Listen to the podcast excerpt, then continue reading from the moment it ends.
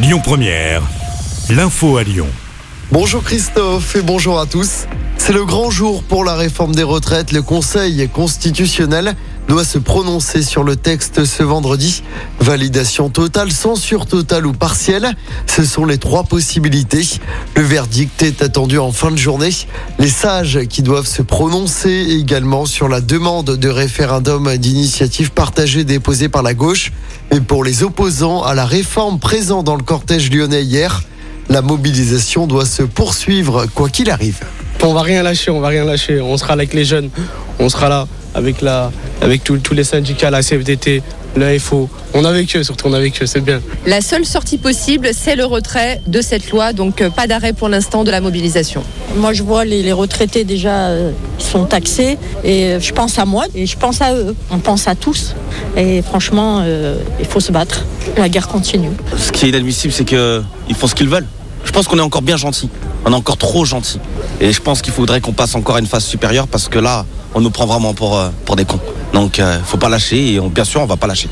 Et plusieurs rassemblements sont euh, déjà prévus à Lyon ce vendredi. Hier, pour la 12e journée de mobilisation, entre 10 000 et 22 000 personnes ont manifesté contre la réforme. Selon la préfecture, les forces de l'ordre ont dû faire face à un groupe hostile de plus de 1000 personnes, dont 400 personnes particulièrement violentes. De nombreuses dégradations ont été commises, notamment sur le boulevard des Belges. Cinq personnes ont été interpellées, quatre personnes blessées, dont un journaliste, 12 blessés également du côté des policiers. Dans l'actualité également, un vaste réseau de trafic de stupéfiants démantelé dans l'agglomération lyonnaise. Les policiers, avec l'appui du RAID, sont intervenus mardi sur plusieurs sites du quartier des Minguettes à Vénissieux.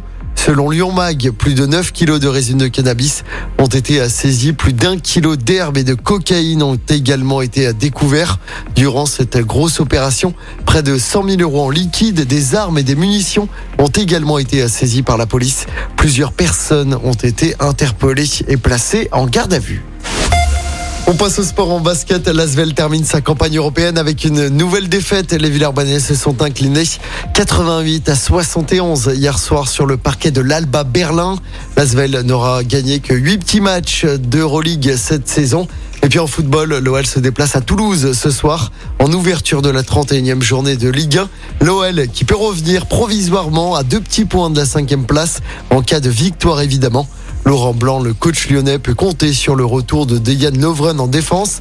En revanche, il doit se passer des services de Bradley Barcola en attaque. L'homme en forme, il est euh, suspendu.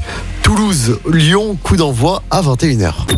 Écoutez votre radio Lyon Première en direct sur l'application Lyon Première, lyonpremière.fr et bien sûr à Lyon sur 90.2 FM et en DAB+.